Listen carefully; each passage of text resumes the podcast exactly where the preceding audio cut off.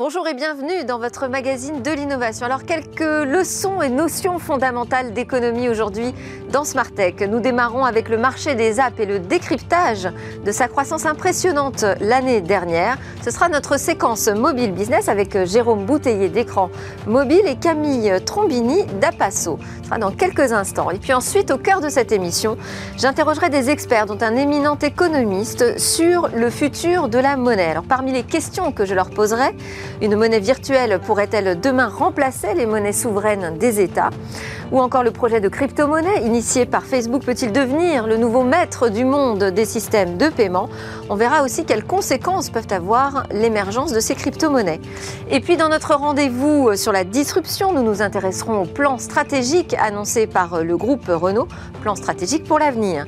Et enfin, comme d'habitude, on terminera par une découverte technologique. Celle-ci permettra de pratiquer avec précision une I R M sur les animaux. Nous verrons comment et pourquoi cette innovation était attendue. Mais d'abord, donc place au mobile business.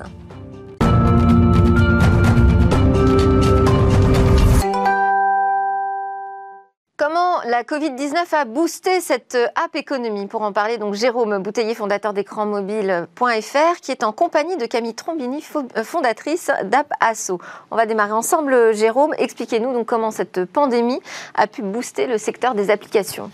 Alors oui, euh, bonjour Delphine. L'app économie, hein, c'est cette économie des applications hein, que l'on télécharge sur son smartphone et qui connaît depuis une dizaine d'années de, de fortes croissances hein, chaque année. Mais clairement, le Covid a accéléré hein, cette croissance. Et selon le, le Le rapport State of Mobile, hein, qui est édité chaque année par App Annie, le volume global des applications téléchargées en deux mille vingt a atteint les deux cent dix-huit milliards, hein, c'est sept pour cent de plus hein, que l'année dernière. Et c'est surtout le chiffre d'affaires de cette économie qui a bondi, puisqu'il a atteint cent quarante-trois milliards de dollars. Là, c'est un, un saut de plus de vingt pour cent euh, d'une année sur l'autre. L'app économie est aujourd'hui la première industrie culturelle hein, devant la musique, devant le cinéma. Et elle a bénéficié de plus de soixante-treize milliards de dollars d'investissement de la, de la part des fonds d'investissement, c'est plus de vingt-sept pour cent d'une année sur l'autre. Comment se répartissent les téléchargements? Alors, il y a plusieurs grilles d'analyse. La première, c'est effectivement de regarder par euh, grands écosystèmes. Et euh, le premier écosystème en valeur, hein, c'est celui d'Apple, hein, avec l'App Store, avec iOS, qui concentre à peu près les deux tiers euh, de ses dépenses, mais à peine un tiers des volumes de téléchargement. À l'inverse, euh, l'écosystème de Google, avec euh, Android et le Play Store, c'est à peu près les deux tiers en volume et les un tiers en investissement. Et en volume, pardon. En ouais. investissement, pardon. Euh, autre grille d'analyse, c'est aussi par euh, secteur d'activité. Le gaming représente aujourd'hui euh, une très forte part hein, de ces euh, de ces dépenses, puisqu'on est à peu près à soixante et onze pour cent. Ça représente environ cent vingt, cent un milliards de dollars euh, dépensés. Euh, le marché du jeu vidéo mobile, à lui tout seul, est deux fois plus gros que le jeu sur P C ou le jeu sur console. Et euh, à ce jeu-là, bah, WhatsApp reste l'application la plus utilisée au monde. Euh, Tinder, celle qui génère le plus de revenus, mais c'est TikTok, hein, la fameuse application chinoise, qui est devenue la numéro un en téléchargement sur les stores. Et en France ? Alors, selon App Annie, les dépenses en applications mobiles ont atteint deux milliards de dollars l'année dernière sur le marché français. Ça représente un virgule quatre pour cent des dépenses globales. En termes de volume, on est également à deux virgule quinze milliards et c'est à peu près un pour cent du volume global de téléchargement. Quelques chiffres aussi intéressants. Les Français passent près de trois heures désormais chaque jour sur leur téléphone mobile et ça représenterait une hausse d'environ quarante-cinq minutes au cours de l'année deux mille dix-neuf. Faut ralentir alors. Quelles sont les applications plébiscitées par euh, ces mobinotes français? Alors là aussi, hein, TikTok est l'application la plus euh, téléchargée sur le marché français, devant WhatsApp ou Instagram. Mais c'est WhatsApp hein, qui reste la plus utilisée, hein, devant euh, Messenger, Facebook ou, ou Instagram. Euh, le Covid a également généré une très très forte croissance hein, pour les applications de streaming. On parle de plus de quarante pour cent euh, au cours de l'année. Alors ça fait le succès des grandes applications américaines, hein, YouTube, Netflix, euh, également Twitch, hein, qui appartient à Amazon, mais on note également les, les fortes progressions de, de Molotov ou de MyCanal, deux applications françaises très actives en streaming. Et on peut aussi enfin citer le, le boom des applications business, hein, comme Zoom, qui ont profité euh, du, de, de l'engouement pour le, le télétravail et qui est désormais la quatrième application la plus téléchargée en France. Si on se projette alors sur cette nouvelle année, quelles sont les perspectives ? Alors cette année, le chiffre des cent cinquante milliards de dollars de chiffre d'affaires devrait être dépassé pour l'App Economy. C'est deux ans plus tôt que les anticipations qui avaient été faites ces dernières années par App Annie. Et clairement, si le Covid aura fragilisé des pans entiers de l'industrie, on peut parler du tourisme, de la restauration ou des industries culturelles, il aura aussi contribué à, au succès de beaucoup d'entreprises et à la création de, de nouveaux métiers, notamment en Europe, qui nous accompagneront au cours des prochaines années. Alors justement, on va parler de l'un de ces nouveaux métiers qui est lié à cette App Économie avec Camille Trombini, fondatrice d'Apasso. C'est une société, pour expliquer ce que vous faites, qui aide les marques à se référencer sur les stores. Euh, oui, bonjour, enchantée. Euh, oui, également, comme son nom l'indique, en fait, c'est l'App Store Optimization. Donc, nous, nous accompagnons eh bien, nos clients euh, à développer la visibilité et les téléchargements organiques dans euh, les moteurs, enfin, dans les magasins d'applications tels que le Google Play, l'Apple Store. C'est l'équivalent du S E O, donc ce qu'on faisait pour bien, enfin, ce qu'on fait toujours d'ailleurs pour bien référencer, référencer son site sur le moteur de recherche. Là, exactement. C'est trouver sa visibilité sur les stores. Sur les stores, exactement. Alors justement, quelles sont les, les bonnes pratiques en matière euh, d'App Store optimisation ? Alors les bonnes pratiques, tout d'abord, eh bien, euh, c'est de travailler les textes euh, pour eh bien, améliorer en fait, la découvrabilité des applications mobiles dans les stores. Ensuite, eh bien, c'est de travailler aussi son logo, le logo de son application, les visuels fixes et également aussi euh, une vidéo de promotion. On va dire que c'est comme pour un film, eh bien, aussi, c'est, de, une bande-annonce. C'est une bande-annonce en fait, pour un film. Voilà. Ensuite, un peu de publicité peut-être aussi, non ? Alors la publicité vient dans un deuxième temps, oui c'est un levier qui est très intéressant. Euh, je dirais aussi qu'il y a quand même un troisième élément aussi pour, euh, pour l'A S O, c'est également de, de travailler en fait tout ce qui est viralité, donc répondre aux commentaires, s'assurer qu'on a une bonne note en fait euh, de notre application, puisque c'est soixante et un pour cent des mobinautes qui prennent en compte euh, ça pour, euh, dans leur décision de télécharger une application. Alors le, le levier organique, aujourd'hui, effectivement, c'est le premier levier hein, de téléchargement d'application. C'est à peu près les deux tiers, hein, c'est ça ? Les deux tiers, exactement. Euh, est-ce qu'il faut également investir, comme le disait Delphine, en, en publicité et également dans d'autres leviers, peut-être comme le, le S E O ? Oui, alors, euh, du coup, donc le, l'A S O, c'est les deux tiers des téléchargements. Ce sera euh, les mobinautes qui seront les plus impliqués, donc les meilleurs clients. Ensuite, la publicité, bah, c'est un levier qui est incontournable. Euh, cependant, eh bien, euh, les... ils risquent d'être un tout petit peu moins impliqués que sur du...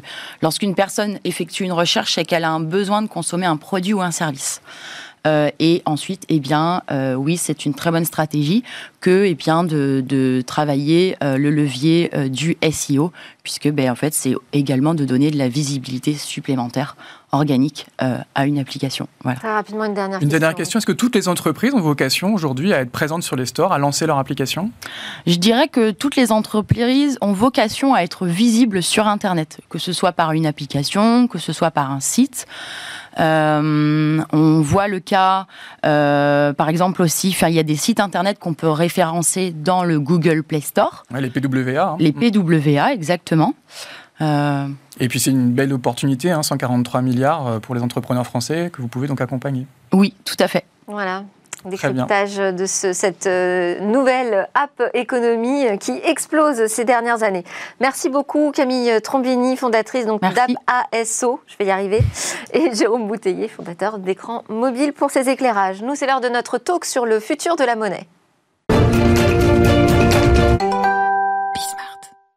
Le futur de la monnaie est-il incertain ? On en parle tout de suite, c'est le sujet de notre grande discussion avec Michel Aglietta, économiste, spécialiste des mécanismes de la finance moderne et théoricien de la monnaie, professeur émérite à l'université Paris-Ouest. Michel Aglietta, vous êtes aussi conseiller scientifique au C E P I, qui est le principal centre de recherche français dans le domaine de l'économie internationale. Vous êtes membre du Conseil d'analyse économique auprès du Premier ministre, membre de l'Institut universitaire de France, je ne vais pas pouvoir tout citer, euh, mais peut-être euh, quelques ouvrages également à votre actif, comme « Crise et rénovation de la finance » avec, euh, que vous avez écrit avec Sandra Rigaud chez Odile Jacob, publié en deux mille neuf. Et euh, plus récemment, en tout cas là, vous vous apprêtez à sortir avec Natacha Valla un livre qui paraîtra donc le vingt-quatre février prochain, « Le futur de la monnaie » aux éditions Odile Jacob également. Autour de la table avec nous, euh, Rodolphe Darve-Bornoz, Darve-Bornoz, P D G et cofondateur de Sipios. C'est une filiale du groupe Théodo, acteur français du développement d'applications, d'applications fintech. C'est Sipios notamment que l'on retrouve derrière le portail P G E que tout le monde connaît aujourd'hui, le prêt garanti par l'État, euh, lancé par B P I France. Et l'entreprise a également développé des néobanques, des solutions de crédit et de paiement pour des clients comme la Société Générale. Alors, on a en visio avec nous Yves-Laurent Caillan, cofondateur et C E O de CoinPlus, qui propose des produits grand public pour démocratiser justement cet usage des crypto-monnaies qui sont, qui sait, peut-être le futur de la monnaie. C'est ce que nous allons voir tout de suite avec nos invités. Michel Aglietta, le, le C E P I, propose des études, des recherches, des bases de données, des analyses sur les grands enjeux de l'économie mondiale et son évolution. C'est un service rattaché au Premier ministre. Est-ce que la monnaie virtuelle est devenue l'une de ses préoccupations majeures au C E P I ? Et si oui, au C E P I, pardon, et si oui, à quand cela remonte-t-il ? Ce n'est pas une, une préoccupation majeure de l'organisme en tant que tel, hein ?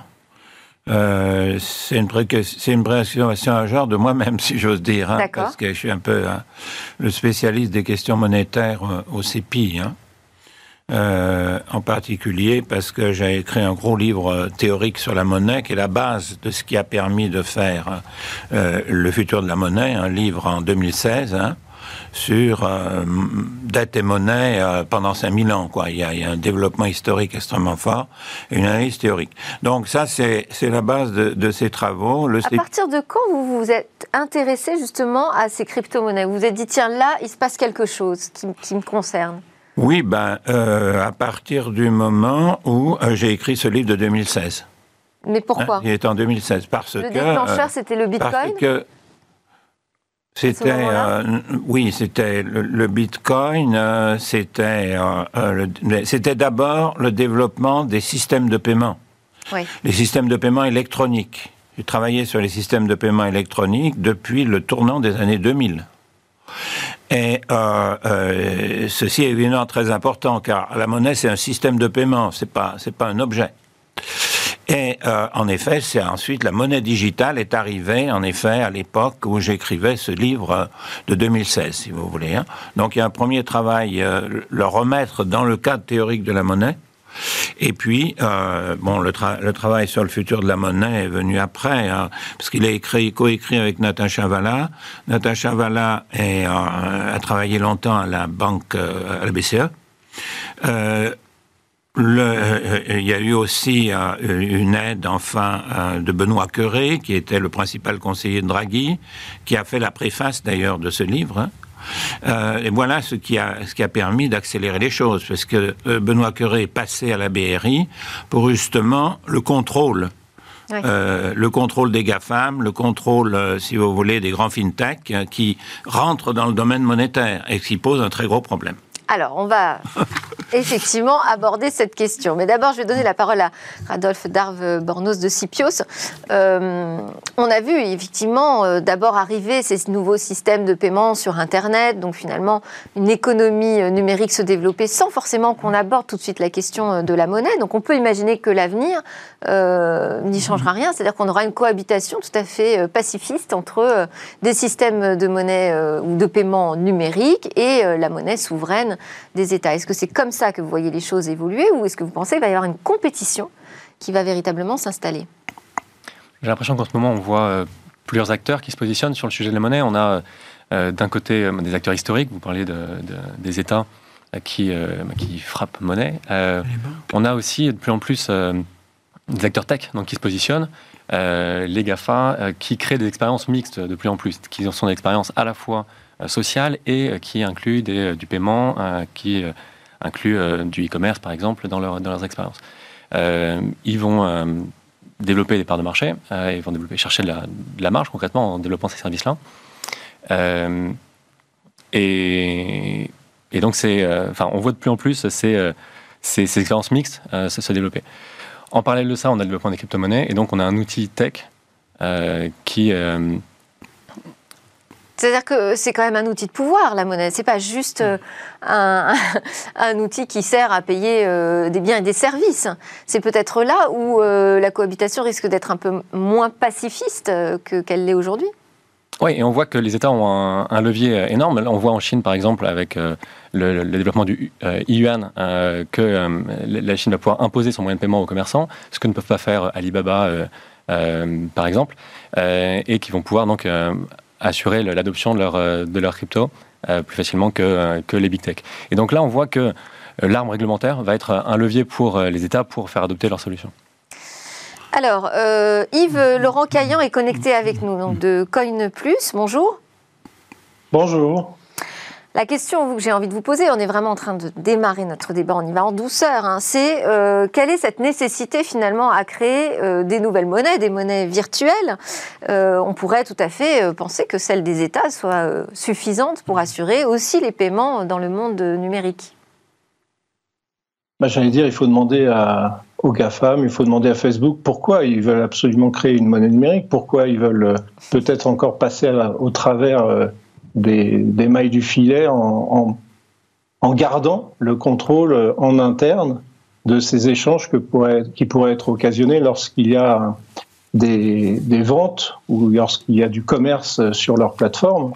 Là, à ce moment-là, ils peuvent capter euh, tous les flux financiers parce qu'ils captent déjà tous les flux Euh, de personnes, les flux sociaux. Donc là, ils vont ajouter encore une nouvelle brique de, de, de captation des flux financiers, ce qui peut poser problème ensuite à, à, à la B C E ou à d'autres types d'organes euh, étatiques, parce qu'ils n'ont plus du tout de contrôle à ce moment-là sur la monnaie, et en, en particulier euh, euh, sur, sur ces monnaies numériques, euh, ils pourront difficilement euh, pouvoir tracer euh, ce qui s'y passe. Donc ils essayent de réguler, mais en tout cas les GAFAM sont déjà sur place, ils sont déjà en train de développer leur propre système, et, euh, et la future monnaie de Facebook en, en est euh, un des acteurs majeurs. Enfin vous, quand vous vous appelez CoinPlus, ça veut dire quand même que vous pariez sur euh, l'utilisation de nouvelles monnaies.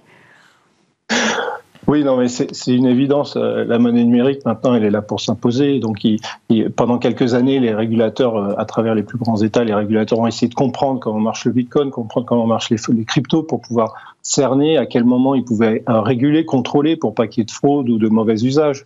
Donc euh, maintenant que la régulation est assez mature, la, la B C E, la Banque de France et les autres, le, le, le Sénat américain ou la Chine travaillent sur des monnaies numériques pour pouvoir ensuite contrôler euh, que ce soit au niveau des gros, euh, c'est-à-dire t- tout ce qui est interbancaire, mais aussi également contrôler tout ce qui se passe au niveau euh, retail, c'est-à-dire euh, le grand public, comment ça se passe si sur Marketplace euh, de Facebook, il y a des ventes et, des, et de, d'objets, c'est-à-dire si vous achetez euh, un sèche-cheveux ou une, une imprimante sur Marketplace, un vélo, eh ben, est-ce que vous allez payer en euros ou est-ce que vous allez payer en Facebook, euh, peut-être Diem, si c'est le nom qu'ils ont choisi, si c'est le nom définitif de leur, euh, de leur monnaie numérique. Donc alors, l'usage ouais. de ces crypto-monnaies maintenant est évident. Alors on y vient à ce projet euh, important hein, de lancé, initié par euh, Facebook, donc qui s'appelait Libra, qui désormais euh, a été rebaptisé en décembre Diem. Euh, Michel Aglietta, quand vous entendez pour la première fois parler de ce projet, qu'est-ce que vous vous dites? Quelle est votre réflexion? Non mais attendez, euh, ce projet a été arrêté. Diem, ça n'a rien à voir avec Libra. Justement, Libra, c'était une tentative de dominer les États. De dire, on remplace la monnaie des États. Ben, d'essayer de créer une monnaie de type mondial en bénéficiant du fait que euh, vous êtes des, vous, vous, euh, Facebook et, et les autres GAFAM maîtrisent de manière monopoliste les plateformes euh, Internet, c'est-à-dire là où se fait le e-commerce. Et la chose la plus scandaleuse qui va avec, pour l'instant, c'est que les données que les, les individus, lorsqu'ils vont sur Internet, transmettent finalement, en, dans le cadre du e-commerce, ces données-là sont totalement gratuites, elles n'ont pas de prix pour l'instant. Euh, ce qui fait que vous avez une position monopoliste absolument scandaleuse. Et le projet Libra, alors, c'est pas du tout la même chose que le Bitcoin. Hein. Le Bitcoin n'est pas une monnaie, contrairement à ce qu'on dit. Le Bitcoin est un actif spéculatif. D'ailleurs, on le voit, étant donné que son unité de compte n'existe pas véritablement.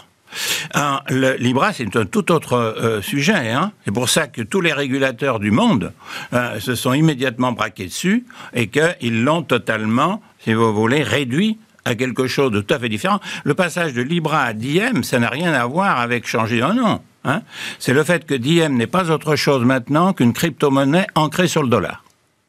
Bon.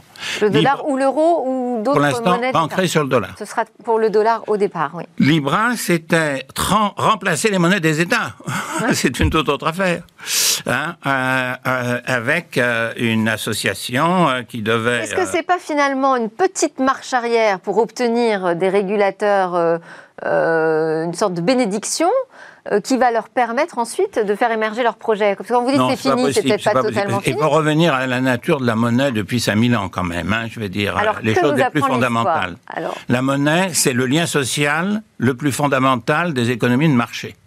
Parce que le paiement est ce qui définit la valeur.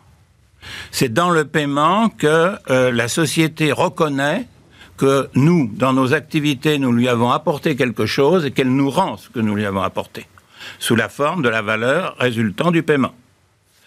Ce qui veut dire que euh, euh, la monnaie est à la fois, et c'est ça le point important, dépend des techniques de paiement qui évoluent dans l'histoire et dépend de la souveraineté. La monnaie est souveraine, c'est ça qu'il faut comprendre.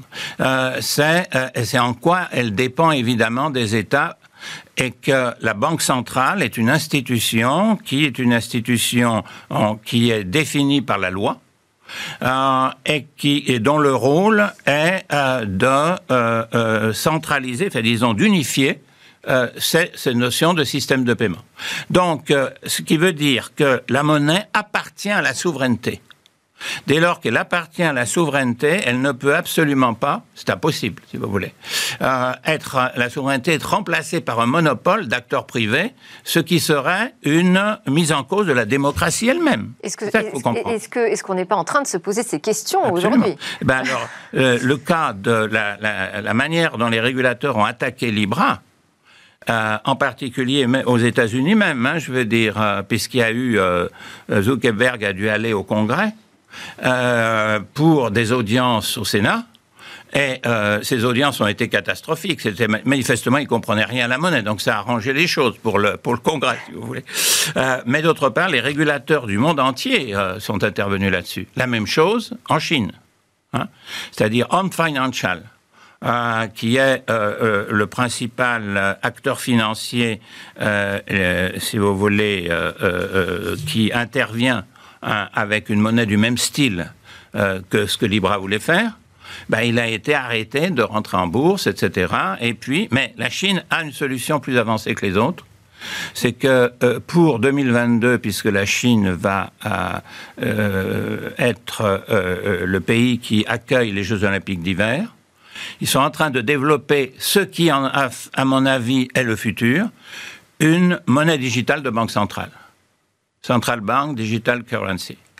Euh, et là, oui, vous avez une solution possible du problème d'interaction entre les différentes monnaies euh, des acteurs privés de toutes sortes, mais c'est sur la plateforme, c'est-à-dire sur le système de paiement et de règlement, compensation-règlement, hein, de la Banque centrale que va se faire finalement le règlement ultime qui permet à la monnaie d'être donc, véritablement Michel Aglietta, le lien social. Michel Aglietta, vous dites on ne va pas bousculer euh, aujourd'hui euh, l'état de contrôle sur euh, la monnaie. Ben, ça le bouscule beaucoup en ce sens qu'une monnaie digitale de Banque centrale est une nouveauté radicale. Ça fait partie des innovations monétaires les plus fondamentales, quoi. Mais la hein maîtrise et le contrôle restent aux mains des États souverains. Mais reste, reste hein, forcément. Alors, on va quand même... Alors, c'est pas évident de réagir après, euh, derrière un éminent économiste hein, comme Michel Aglietta, mais je veux, je veux quand même vous demander votre avis. Euh, vous, vous voyez les choses se passer comment ? Entre les big tech, les États euh, et tout le système financier. On peut parler des banques aussi. Oui. Quelle place euh, vont-elles avoir euh, demain dans ce nouveau système ? Les banques, par exemple. Bon, on se parle de concurrence donc, entre plusieurs acteurs. Euh, ce qu'on voit euh, aujourd'hui, c'est que les... les boîtes qui prennent du leadership sont celles qui ont une stratégie tech, donc euh, qui savent très bien servir leurs leur clients euh, et qui ont une capacité d'exécution très forte, qui savent aller très vite, euh, et de plus en plus qui savent euh, se conformer à la réglementation. Là, le gros enjeu, c'est euh, euh, comment, euh, comment les big tech qui sont très, très challengés en ce moment sur euh, leur capacité à se conformer à la réglementation réussissent à prendre, à prendre en compte cette, cet élément. Euh, je trouve intéressant le, le, la démarche de, de, de, de PayPal. De... de qui donc euh... Vous voulez parler de PayPal, oui. Pardon. Ah, oui. euh, qui, euh, qui vient d'investir dans, euh, Taxbit. Ouais. Euh, et on voit que PayPal, ils, sont, ils ont été très forts pour euh, capter une audience dès le début, de, de, de, dès leur lancement, euh, s'imposer comme euh, un moyen de paiement de référence. Euh, et là, on voit qu'ils euh, adoptent, ils permettent le paiement maintenant en crypto et tout de suite investissent dans, euh, dans, dans Taxbit qui permet euh, eh bien, de faire ses déclarations d'impôts sur, euh, sur les, les transactions euh, réalisées en cryptocurrencies. Donc, on voit qu'ils cherchent un chemin euh, entre la réglementation et le... et leur euh, et l'exécution euh, vers leur euh, vers leurs clients. Euh, ensuite, effectivement, ça pose la question de, des banques. Quelle place ont-elles dans le dans ce dans cet environnement-là ? Ouais. Euh, à mon avis, il y a deux types de banques. Il y a celles qui ont compris qu'il fallait travailler la relation euh, client très fortement et qui ont déjà investi dans euh, les actifs de euh, déjà dans leurs actifs euh, people, donc qui, qui ont déjà recruté les, les personnes qui savent concevoir des produits qui sont adoptés massivement, qui savent euh, développer l'actif technologique derrière. Euh, et euh, Goldman Sachs, par exemple, depuis, euh, depuis maintenant plusieurs années, a lancé Marcus by Goldman Sachs. Et ils, ils sont en train de travailler cette relation, ils sont en train de faire en sorte de, de, d'avoir des dépôts euh, bancaires de la part de particuliers. Alors, Goldman Sachs, Goldman Sachs est historiquement plutôt une banque euh, d'investissement. Euh, je pense que ces banques-là vont très bien s'en sortir et vont réussir euh, euh, à capter une audience et à imposer leur, euh, leur solution. Inversement, celles qui ont peut-être pris du retard euh, sur la digitalisation euh, vont, à mon avis, avoir du mal à prendre le, le virage. On ne citera pas de nom pour l'instant. On va donner la parole à Yves-Laurent Caillan de, de CoinPlus. Qu'est-ce que, selon vous, un euro numérique change par rapport à l'euro traditionnel que l'on connaît ? En, en dehors de ce que Michel Aglietta et, et le fondateur de Sipios ont expliqué à propos de, des règlements euh, entre banques, entre guillemets, c'est-à-dire la partie euh, de banque à banque, euh, ce qui va changer, c'est l'usage au quotidien. C'est-à-dire que, selon Christine Lagarde, ça va être comme si on remplace les billets par de l'euro numérique. Donc, un, quand on va auprès du, du grand public, le grand public nous dit « mais à quoi ça sert un euro numérique puisque je paye déjà euh, par mon téléphone, je paye déjà en tapant ma carte sur le T P E, et cetera » euh, Donc, le grand public, pour l'instant, n'est, n'est pas encore à, n'est pas encore à l'écoute ou n'est, n'est pas encore assez bien informé ou éduquer sur les avantages d'un euro numérique. Donc, euh, qu'est-ce que l'euro numérique euh, va pouvoir changer ? C'est essentiellement euh, du paiement digital, du paiement rapide, du paiement mobile. Comme l'a dit euh, dans votre chronique précédente euh, votre invité, le paiement mobile va prendre la, euh, le pas et, et on le voit, par exemple, avec un acteur comme Samsung qui est maintenant fortement impliqué dans les cryptos également. Donc euh, l'euro numérique va être au quotidien euh, ce qu'aujourd'hui on appelle les espèces ou euh, les billets ou, ou le, le fait de pouvoir taper sa carte bancaire sur un T P E pour acheter du pain ou acheter euh, ses courses. Vous vouliez réagir, Michel Aglietta ? ben, Oui, enfin, ce que je voulais dire, c'est que euh, ce que peut apporter la monnaie digitale de Banque Centrale, oui. Sachant que, si vous êtes d'accord avec ce que j'ai dit, la, sou- la monnaie est souveraine. Elle fait partie de la souveraineté par nature, depuis, le, depuis cinq mille ans. En tout cas, jusqu'à aujourd'hui. Oui, mais depuis cinq mille ans. C'est, ouais. pas, c'est pas quelque chose qui est lié au capitalisme. Mm-hmm. Ça va beaucoup plus loin. Il y a deux avantages d'une monnaie digitale de Banque Centrale par rapport à, à la monnaie euh, qui est la monnaie hiérarchiquement supérieure à celle des banques et au cash. Si le cash disparaissait complètement, Ce qui, est, ce qui est possible. Alors, deux choses, il y a deux choses. La première, si, si le cash ne disparaît pas et que vous avez, euh, disons, deux possibilités d'avoir des, de la liquidité. L'important, c'est la liquidité ultime. Celle que, dans laquelle les gens ont confiance dans toutes les situations, y compris dans les situations de crise. C'est d'ailleurs pour ça que la monnaie doit dépendre de la puissance publique, parce que seule la puissance publique en situation de crise a la possibilité d'être ce qu'on appelle le prêteur en dernier ressort, c'est-à-dire d'éviter l'effondrement total du système financier. N'oubliez pas qu'en deux mille huit, nous avons une crise financière gigantesque. Et que sans le cas, sans l'intervention massive des banques centrales, eh bien, le système financier s'effondrait totalement. Hein ? C'est ce qu'avait dit Bernanke. À l'époque, Bernanke dirigeait la Fed. Et il y avait un sénateur, c'était le quinze septembre deux mille huit, hein, un sénateur qui lui dit euh, « mais après tout, on peut laisser se poursuivre le processus, puis on verra bien ce qui en sort ». Il a dit « si on fait ça, c'était euh, le week-end, hein, lundi prochain, il n'y a plus d'économie ». Parce que la finance se sera totalement effondrée. Donc c'est ça l'idée qu'il y a besoin d'un souverain au-dessus.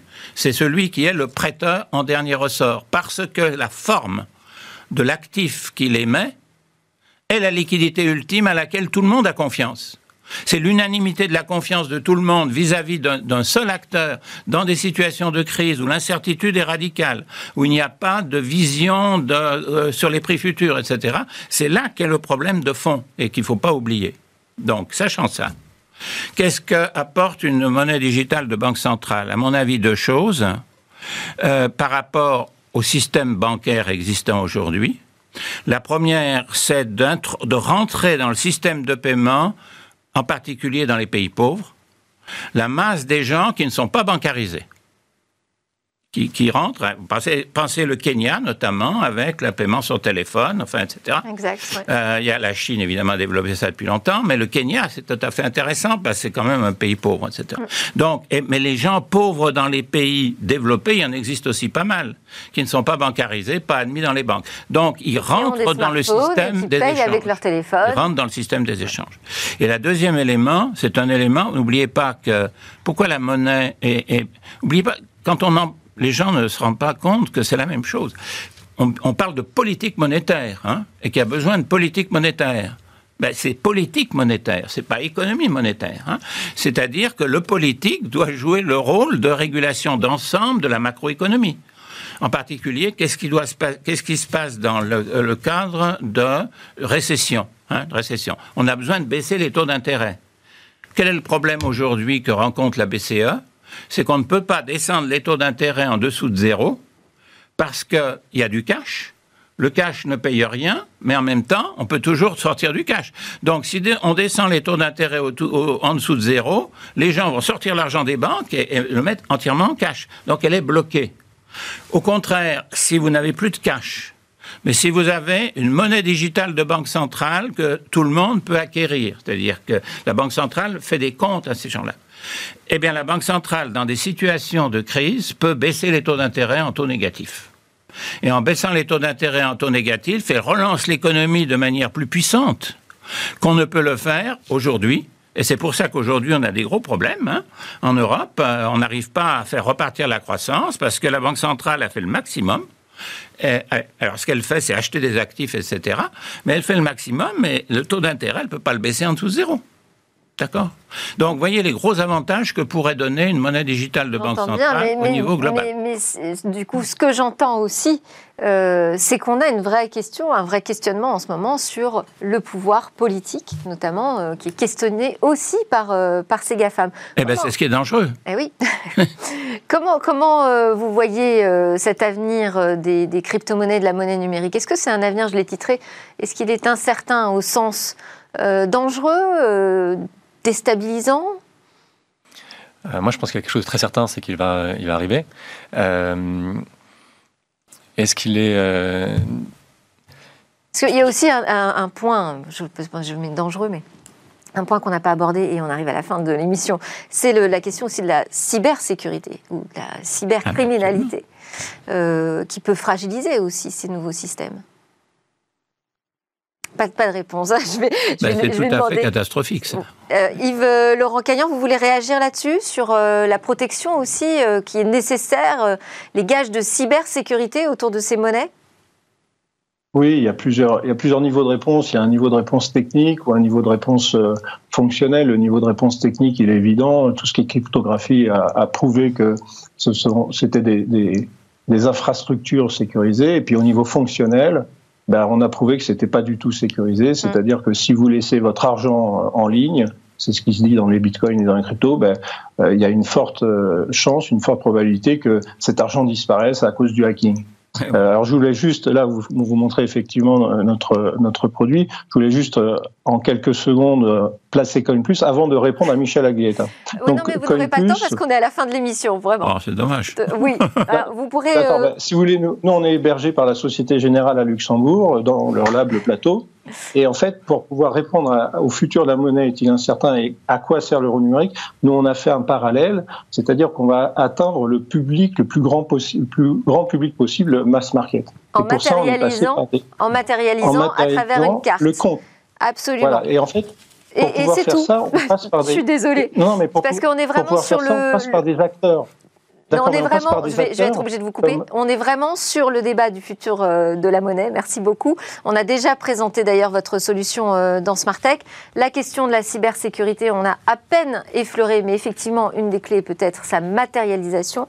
Euh, vous inquiétez pas, on en reparlera ensemble, vous serez réinvités encore, il n'y a pas de souci. Merci beaucoup euh, pour euh, votre partage d'expertise, merci à l'économiste Michel Aglietta, auteur donc, du futur de la monnaie, à paraître en février, merci à Yves-Laurent Caillan de CoinPlus et Rodolphe Darve-Bornoz, je vais y arriver, P D G cofondateur de Sipios. Alors nous, juste après la pause, on continue à parler un peu d'économie, mais plutôt de stratégie business, avec le décryptage du plan annoncé par le groupe Renault.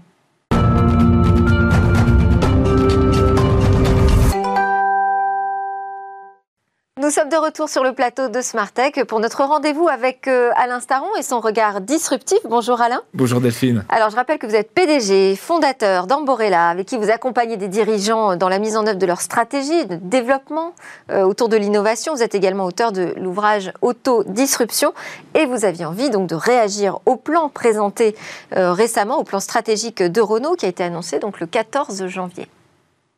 Absolument.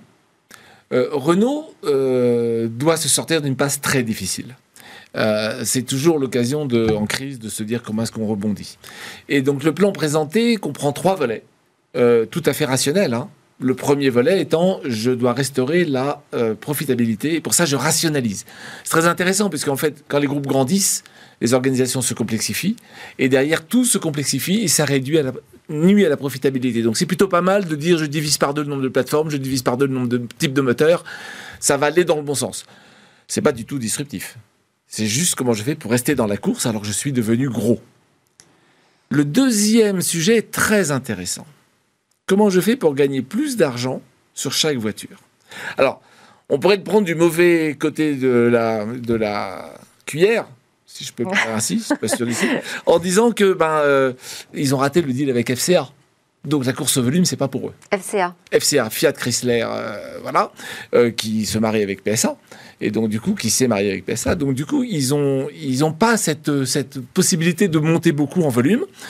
Et donc donc ça c'est le côté un peu euh, un peu ben je sais pas faire autrement. Et puis l'autre côté c'est de se dire dans un monde moderne où la mobilité va prendre d'autres formes, je vais moins acheter de voitures, donc il y a moins de voitures à vendre, donc il faut que je réduise les volumes. Donc ça c'est très bien. Passer du volume à la valeur. C'est vraiment un changement de paradigme qui est quelque part euh, l'archétype de la disruption. Maintenant, comment on fait? Si je vends une voiture plus chère, il faut que je donne à, à manger, il faut que, je, faut que je justifie pourquoi elle est plus chère. Et là, vous n'avez pas cinquante manières de faire. Vous avez les historiques qui se disent ben, finalement, c'était tellement bien avant, je remets au goût du jour le passé. Je fais une nouvelle Mini, B M W. Je fais une nouvelle Fiat cinq cents, Fiat. Est-ce que je vais faire une nouvelle R cinq, ce qui est quand même la proposition, oui. Et est-ce que je vais avoir autant de valeur dans ma R cinq nouveau modèle que dans la Mini ou que dans, ou, ou que dans la Fiat cinq cents? J'ai pas, j'ai pas de réponse à ça, mmh. Si ce n'est que, voilà, voilà, quel était le mythe autour des R cinq. Et puis vous avez, quand vous n'avez pas de passé, vous plongez dans l'avenir, et c'est évidemment ce qu'a fait Tesla en disant, bah, moi je mets ma voiture dans l'espace, et donc du coup, mon mythe, c'est l'espace. Alors, il ne faut pas s'interdire le futur quand on vient du passé. Audi et Toyota, tous les deux, font des rovers lunaires pour montrer qu'eux aussi veulent monter dans le train de, de, du nouveau mythe, le mythe de l'espace. Euh, donc, c'est possible. Euh, à côté de ça, euh, quand vous vous êtes trop ancré dans le passé, comme Porsche ou Ferrari, vous avez sur votre logo des chevaux, c'est difficile de dire que votre cheval va aller dans l'espace. Donc, on voit bien que ce n'est pas gagné pour tout le monde. Il y a une vraie porte de sortie du côté Renault, c'est Alpine. Alpine qui vend mille cinq cents voitures, hein, pas beaucoup, euh, dans lequel le, le, le nouveau patron de Renault dit ben, « Je veux que cette marque soit rentable et je lui donne beaucoup de, beaucoup de moyens pour qu'elle se développe, en particulier un accord avec Lotus. » Là, il y a de la marque valeur. De luxe, marque dans de le luxe. Sport. Exactement. Donc là, il y a un vrai moyen pour redonner, mais le problème c'est que c'est tout petit, donc à voir comment ils vont réussir à harmoniser ce mythe. Pour dire, je vous rappelle qu'avant ça s'appelait Renault Alpine, ça ne s'appelle plus qu'Alpine. Comment faire pour essayer de réharmoniser tout ça, pour s'en sortir dans un concept qui rêve de sport, donc très euh, mythe ancien. Hein. Oui. Voilà. Donc, ça, c'est... Où est-ce qu'on trouve cette bascule technologique là, dans ce plan Renault-Lution ? Eh bien, on ne le trouve pas, il dit lui-même. La bascule technologique, alors, elle est double. Hein. Enfin, dans la voiture, il y a trois sujets possibles, enfin, il y a trois évolutions qui sont indispensables. La première, c'est l'électricité. Première évolution technologique. Là, il n'en parle pas beaucoup, mais néanmoins, la Zoé marche très très bien. Oui. Et j'ai regardé les chiffres. Euh, Tesla est évidemment très gros, Tesla croît beaucoup, mais le, l'augmentation du nombre de Zoé vendus entre l'année dernière et cette année, c'est plus de quatre-vingts pour cent de plus. Quand Tesla fait trente pour cent de plus aujourd'hui, et quand, quand il avait les mêmes volumes, il faisait aussi trente à trente-cinq pour cent. Autrement dit, quand vous avez une grosse masse, la convertir en électrique, ça marche plus vite que quand vous venez de rien. Donc là, c'est une vraie bonne nouvelle. Électrifier une gamme euh, déjà conséquente va aller plus vite que conquérir des, des, des Alors, nouveaux marchés. Alors, faites référence à Tesla, le, le deuxième choc technologique, c'est l'autonomie de la voiture. Et voilà, et c'est là qu'il nous dit, ça se fera en Asie. Et là, je suis très triste, moi, européen, de dire, on va laisser Nissan faire la partie autonomie. Autrement dit, on confie aux Asiatiques. Alors, mais l'électricité... Alors quand on parle d'autonomie, on ne parle pas du, de la durée de la batterie. Hein, on est Pardon, hein. oui, excusez-moi, non, vous avez tout à fait raison, on parle de véhicules autonomes. Intelligents, oui. Enfin, exactement. Alors, effectivement, le marché chinois est le plus gros. Hein. En Chine, le marché chinois de l'électrique est deux fois plus gros que le marché européen, deux fois plus gros que le marché américain. Donc, oui, et dans l'autonomie, tout le monde dit on va partir par la Chine. Mais ça, c'est ce que j'appelle la prophétie autoréalisatrice. Plus on dit que ça passe ailleurs, moins on le fait. Qu'est-ce que ça veut dire ? Ça veut dire que si c'est Nissan qui fait les taxis autonomes pour les Jeux Olympiques de Tokyo, si jamais ils ont lieu, euh, si c'est Nissan qui pousse les feux sur des voitures comme ça, eh bien, nous, en France, quand on voudra acheter des voitures haut de gamme, on prendra des Nissan, pas des Renault. Donc, j'ai un vrai sujet de... Pareil, comment je fais pour nourrir le mythe, pour essayer de faire en sorte qu'on enrichit la gamme, la marque, et qu'ensuite, on peut donc déployer autre chose que les fameuses, les fameuses ventes de voitures. Encore une fois, son dernier volet, c'est... On va faire de la mobilité différente, mais rien de concret. Avec des nouveaux business models aussi. Mais mobilité oui, mais différente. Comment, comment va-t-on faire ? Les nouveaux business models, on le voit, hein, euh, c'est plutôt les opérateurs de mobilité qui vont s'en saisir. Opérateur de mobilité, c'est un métier qui n'a rien à voir avec fournisseur de véhicules pour les opérateurs de mobilité. Vous passez de fournisseur de rang un, je vous vends une voiture, au fournisseur de rang deux, je vends une voiture à Uber et vous, vous allez prendre le Uber. Ça veut dire qu'il faut savoir créer un écosystème. Exactement. Et je pense que, in fine, si on devait conclure, est-ce que c'est un plan disruptif ou pas ? Il y a beaucoup d'éléments de disruption. Cinq, il manque deux choses. Il manque la meilleure prise en compte de l'écosystème et euh, faire un peu de prophétie autoréalisatrice européenne. C'est Merci. Merci beaucoup, Alain Staron. Dans Borella, peut-être serez-vous entendu. À suivre, la découverte d'une innovation. C'est presque la fin de cette émission. On va parler d'une I R M pour les animaux.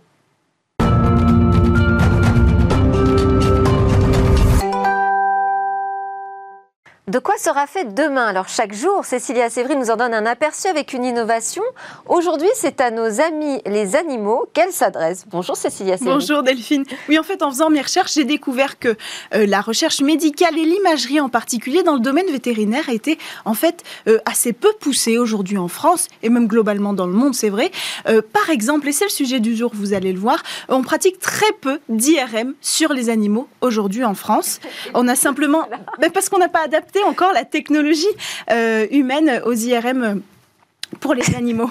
En fait, pourquoi ? Parce que euh, les fonds ne sont pas les mêmes, hein, il faut le dire, euh, entre la recherche médicale pour les humains et la recherche médicale pour les animaux, évidemment. Et puis, euh, pour les animaux, il n'y a pas de sécurité sociale, donc euh, les opérations coûtent cher quand elles sont lourdes, et donc elles sont très peu pratiquées, on l'entend souvent autour de nous, euh, euh, qu'on laisse tomber la plupart des opérations qui sont lourdes, donc on manque de données et on manque aussi d'une cible, euh, d'une clientèle. Donc, il y a tout à faire dans ce domaine. Il y a tout à faire dans ce domaine. Et c'est donc euh, le pari de cette start-up Auxel que je vous présente. Euh, en fait, elle a développé une technologie qui va permettre d'utiliser avec précision un I R M sur les animaux. D'abord, elle a créé des capteurs adaptés. C'est ce que vous voyez à l'image, les modélisations de ces capteurs. Euh, vous savez, pour un I R M du genou ou de la tête, eh bien, il y a des capteurs qu'on place sur la tête ou alors sur notre genou pour étudier précisément la zone. Eh bien, on a créé la même chose pour les animaux parce que la vraie difficulté, c'est que pour les hommes, il y a une morphologie identique, mais pas pour les animaux. Donc, il fallait créer des capteurs euh, qui s'adaptent à tous. Euh, par exemple, pour les genoux, eh bien, on a créé des bagues qui iront sur les chats ou les chiens ou tout autre animal d'ailleurs. Euh, pareil pour la tête des animaux. Enfin bref, euh, ces capteurs pourront euh, permettre d'observer tous nos animaux de compagnie. Et ensuite ? Alors ensuite, euh, la start-up propose aussi un système d'algorithmes pour ar- analyser ces images avec précision, euh, avec la spécialité qu'il s'agit de données vétérinaires. Euh, on pourra, par exemple, pour ne citer que, cette, euh, pour ne citer que ça, euh, euh, évaluer... Euh, les données tissulaires de la zone observée. Plus besoin d'analyse en laboratoire. Ces données vont permettre un bilan approfondi de l'état de notre animal de compagnie, mais là encore, la société a fait un constat, toujours le même, c'est que... Euh, euh peu de vétérinaires aujourd'hui sont formés euh, à la pratique euh, d'I R M pour les animaux et même à l'analyse de données. Donc, pour aller plus loin, Auxel propose aussi des formations, un véritable accompagnement. Et donc, demain, on pourrait pratiquer ce type d'I R M dans n'importe quelle clinique vétérinaire? Oui, euh, on pourrait avec ce savoir-faire Auxel, euh, mais ce n'est pas la seule cible de la start-up, il faut en parler aussi. Il y a les laboratoires pharmaceutiques, parce que c'est une réalité aujourd'hui en France. Pour tester une molécule sur l'homme, il faut l'avoir testée sur l'animal.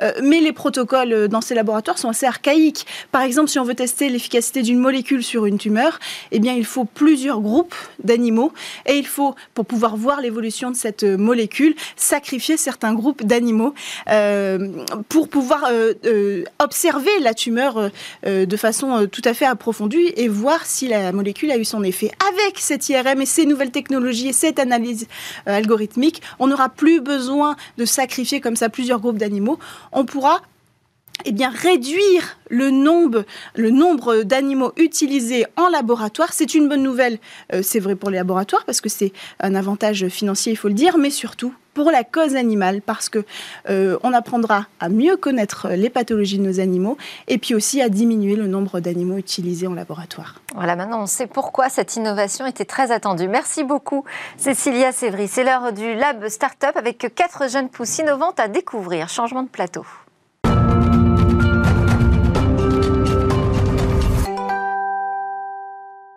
Merci à tous de nous avoir suivis. Je vous dis à demain pour de nouvelles discussions sur la tech.